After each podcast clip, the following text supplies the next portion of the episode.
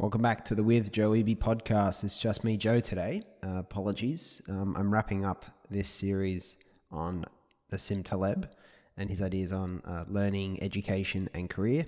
Without Luke, we did record a version of this episode, but uh, I remember Luke being very mind boggled and his head was hurting after going so deep into Taleb and his ideas from the book Anti Fragile.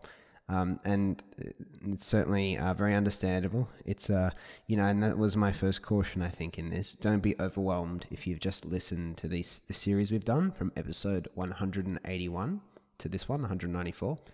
Um, fine to go over it. Like I spent a month studying this guy's book, to be honest, and there's so much I had to leave out of these podcast episodes and the blog post that corresponds with this on my website. So yeah, if it's a bit kind of makes your head spin, that's completely fine.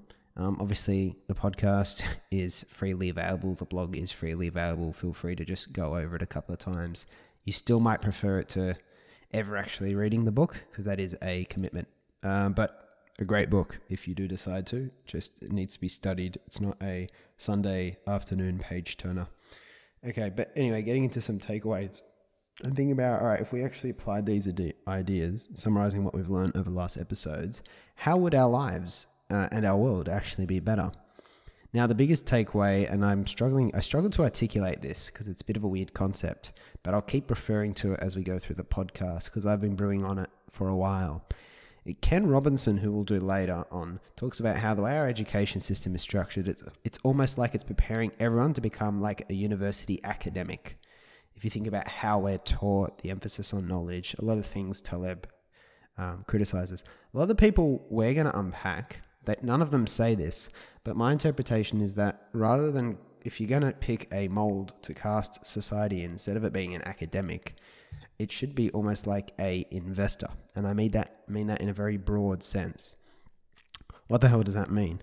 When we think about a lot of the thinkers we unpack, a lot of them are um, career investors. Peter Thiel, Naval Ravikant, Tim Ferriss is coming up. Certainly Taleb, different kinds of applications of it. Warren Buffett, Charlie Munger. Some of our wisest people are incredibly diverse in their thinking. I think because they're investors, or not. So, it's not necessarily causal, but if you think about it, a lot of things we learned from Taleb feed into this idea. Risk taking is more important than knowledge. This was a big takeaway, right? Knowledge is important, but it's overvalued. And when you're taking risks, you're probably going to learn more because the little bumps and the small failures are the real learnings you get, where, the, where everything you focus on knowledge is just something that can be taught to anyone. But not everything that it can be taught can be learned. Sorry, other way around. Not everything that can be learned can be taught, as Naval says. Um, so, you know, no one knows anything for certain. No one knows anything on a specific level. There isn't necessarily all this knowledge you can master that will help you completely predict and control the universe and understand everything from theories, right? This is a big part of Taleb. Whereas investors, if you think about it, uh, are always needing to understand their own biases and judgment. They need to understand perspective really well and possibilities and angles. Um, but they also uh, only have finite resources, right? You can't invest in everything. You spread yourself so thin, just like in life. We can't play every single game. So it's interesting thinking about the resource allocation and weighting that in the right way based on what matters to you, what you're good at. I don't know if this will make sense. I don't want to go too deep into it. But the I guess the ideas from Taleb that help it make sense to you, like investor, think like an investor, not like an academic in anything you do even if you are an academic.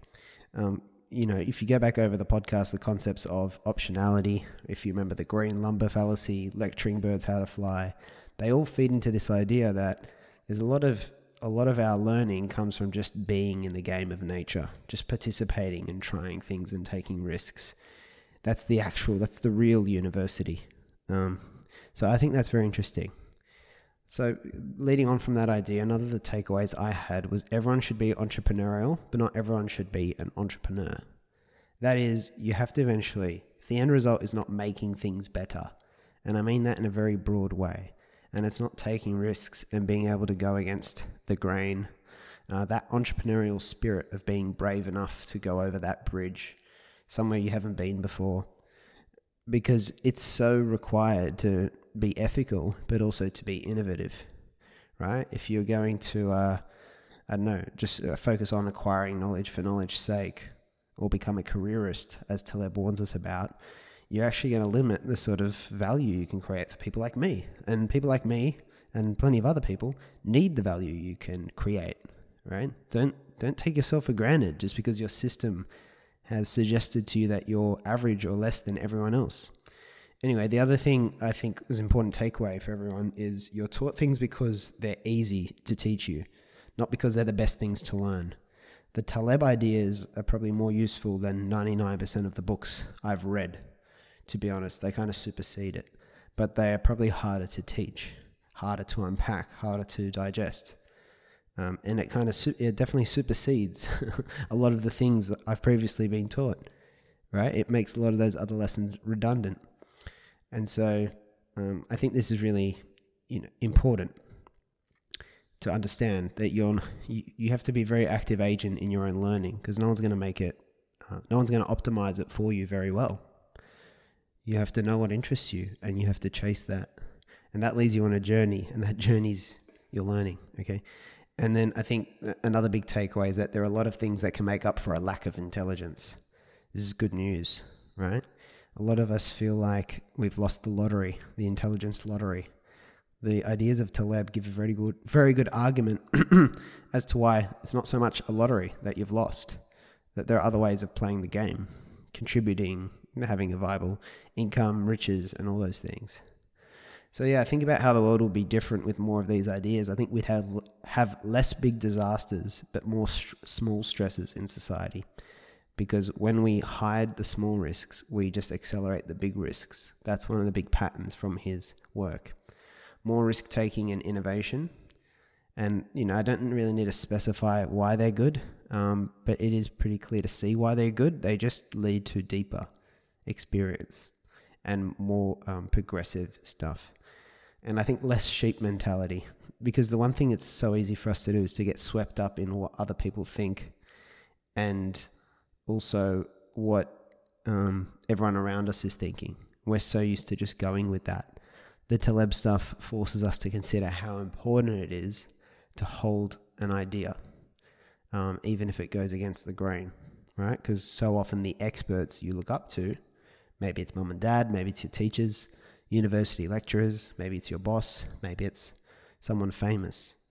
Um, like, for example, for me, say Warren Buffett and Charlie Munger, and I think Bill Gates too, have labeled cryptocurrency a scam and a Ponzi scheme. It's like, all right, I acknowledge their knowledge and their experience for what they do, but I believe they're wrong about this, right?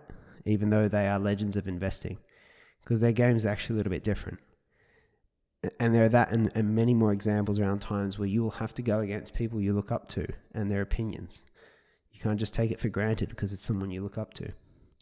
Anyway, so that wraps up Taleb, uh, episodes 181 to 194.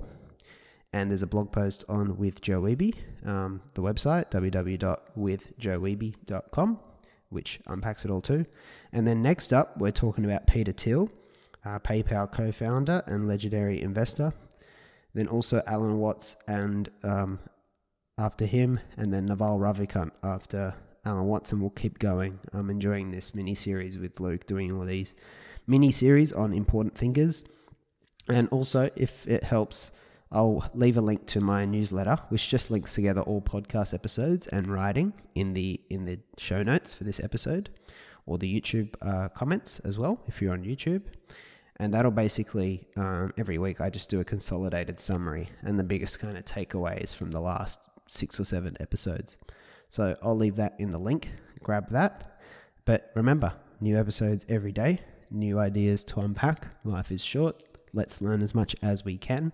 Thank you for being with me on the journey. And remember, as always, that the best way to open a thousand doors for you is to concentrate on opening doors for others.